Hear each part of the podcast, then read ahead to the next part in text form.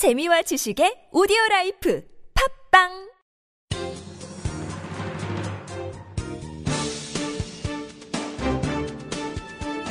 일간사설 5월 13일 수요일 조선일보 사설. 야 정청래식 막말 정치. 이번에도 그냥 뭉개고 말 건가? 새정치연합 정청래 최고위원은 지난 8일 당 공식 회의에서 문재인 대표의 재보선 패배 책임론을 제기한 주승용 최고위원에게 사퇴한다고 공갈치지 말라고 했다. 나이가 13살 많고 당 서열도 앞서는 정치 선배에게 막말을 퍼부은 것이다. 한동안 사과를 하지 않고 버티던 정 최고위원은 11일 오후 갑자기 사과하겠다며 여수에 내려갔다. 주 최고위원이 면담을 거절해 전화로 미안하다고 했고 주 최고위원은 받아들였다고 한다. 그러나 정 최고위원은 그날 밤 다시 돌변했다. 그는 SNS에 여의도 정가와 언론에서는 안 믿겠지만 며칠 새 후원금 보내겠다. 속 시원하겠다며 더 용기를 내라는 격려가 많았다는 글을 올렸다. 기죽지 않고 최전방 공격수로서 소임을 다하겠다 고도했다. 불과 몇 시간 전엔 자기 입으로 했던 미안하다는 말은 실은 거짓이었고 앞으로도 공격적인 막말을 더하겠다고 다짐한 셈이다. 정 최고위원은 지난 2월엔 이승만, 박정희 전 대통령을 히틀러와 일왕에 비유해 파문을 일으켰다. 박근혜 대통령이 대선 공약을 지키지 않았다며 하야를 거론하기도 했다. 지난해 4월엔 정부의 북한 무인기 발표를 코미디라고 비웃었다가 실제로 북한죄라는 사실이 밝혀지자 사과는 하지 않고 되레 국방부 장관 해임을 요구했었다. 정 최고위원은 10년 넘게 정치를 해오면서 야당은 물론 정치권 전체에 상습적으로 먹칠을 했다. 하지만 당과 국회 어느 쪽에서도 징계를 받은 적이 없다.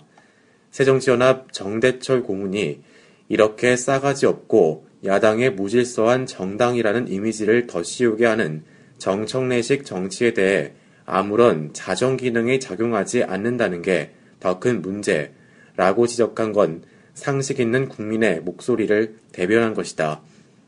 야당은 3년 전 총선에서 김용민 후보가 노인을 비하하고 특정 종교를 모독하는 등의 막말 파문을 일으켰는데도 어물쩍 그냥 넘겨 이길 수도 있는 선거에서 지고 말았다. 새정치연합은 또다시 정최고위원을 두둔하며 막말 정치의 본거지라는 이미지를 굳힐 것인지 아니면 이번 소동을 계기로 막말 정치와는 완전히 결별할 것인지 선택해야 할 기로에 서 있다.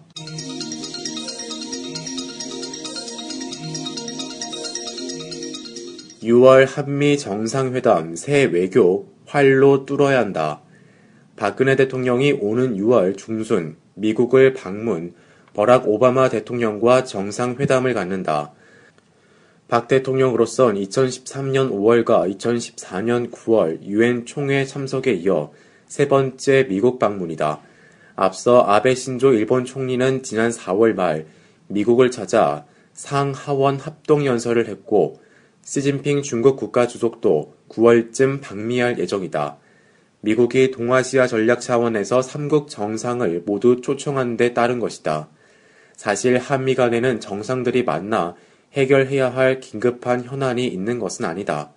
박 대통령 취임 후 2년여 동안 FTA 비준, 전시작전권 전환 연기 및 연합사 서울 잔류, 원자력 협정 개정 등 양국 간 굵직한 현안은 상당 부분 해결되거나 결론이 났다. 그러나 한반도를 둘러싼 동북아 지역의 세력 균형이 바뀌고 있는 가운데 과연 정부가 제대로 대처하고 있는지에 대한 우리 국민의 불안감은 갈수록 커지고 있다. 미 일은 지난달 정상회담을 계기로 이전과는 차원이 다른 군사 경제 동맹으로 탈바꿈했다.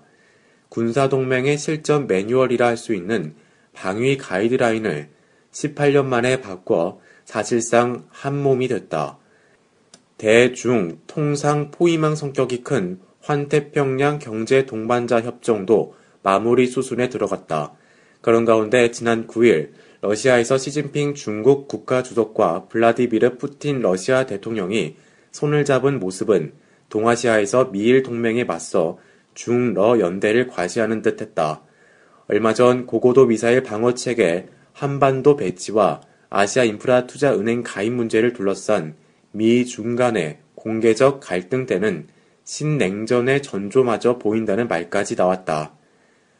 박 대통령은 이처럼 동북아에서 풍랑이 일고 있는 시기에 미국에 간다. 우리 정부는 이런 격변 와중에 선제적, 전략적 대응을 하고 있다는 믿음을 국민에게 주는데 실패했다. 외교장관은 우리의 이런 처지를 축복이라고 했으나 아무리 좋은 기회라고 해도 그걸 잡을 능력이 없으면 위기가 되고 만다.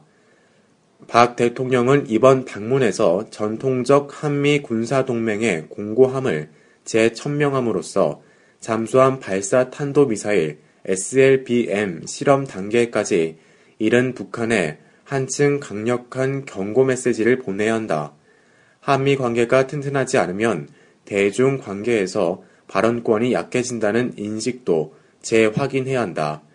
이에 못지않게 중요한 것은 아무리 동맹이라고 해도 모든 분야에서 이해관계가 완전히 일치할 수는 없다는 점을 이해시키는 것이다. 한국이 어느 한쪽을 선택하게 하는 상황을 원천적으로 만들지 않는 것이 건강한 동맹의 모습이라는 점도 설득할 수 있어야 한다. 미국은 올해 하반기부터는 다음 대선 국면에 들어간다. 박 대통령과 오바마 대통령이 실질적 대화를 나눌 마지막 기회가 될 수도 있다. 새로운 한미 관계의 틀을 짠다는 각오가 필요한 시점이다.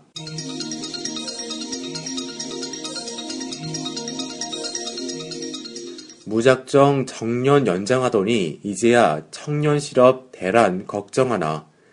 최경환 경제부총리가 내년에 정년이 60세로 연장되면서 올해 이미 청년 고용 절벽이 나타나고 있다며 후년까지 3년 동안 청년 고용 대란이 일어날 수 있다고 경고했다. 국내 30대 그룹의 신규 채용 인원은 2013년 14만 4,500명에서 2014년 13만 명, 올해 12만 1,800명으로 계속 줄어드는 추세다. 경기가 좀처럼 살아나지 않고 있는 데다 통상 임금 확대 등으로 기업의 인건비 부담은 오히려 늘어나고 있기 때문이다.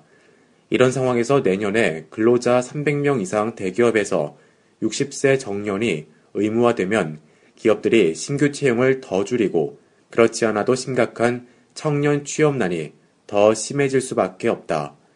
고용 절벽 문제는 정년 연장법이 2013년 국회를 통과할 때부터 이미 예상됐던 일이다.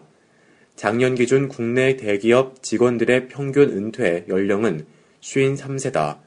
법으로 은퇴 시기를 6년 이상 늦추면 신규 채용을 하지 않더라도 기업의 인건비 부담이 매년 6%씩 늘어난다.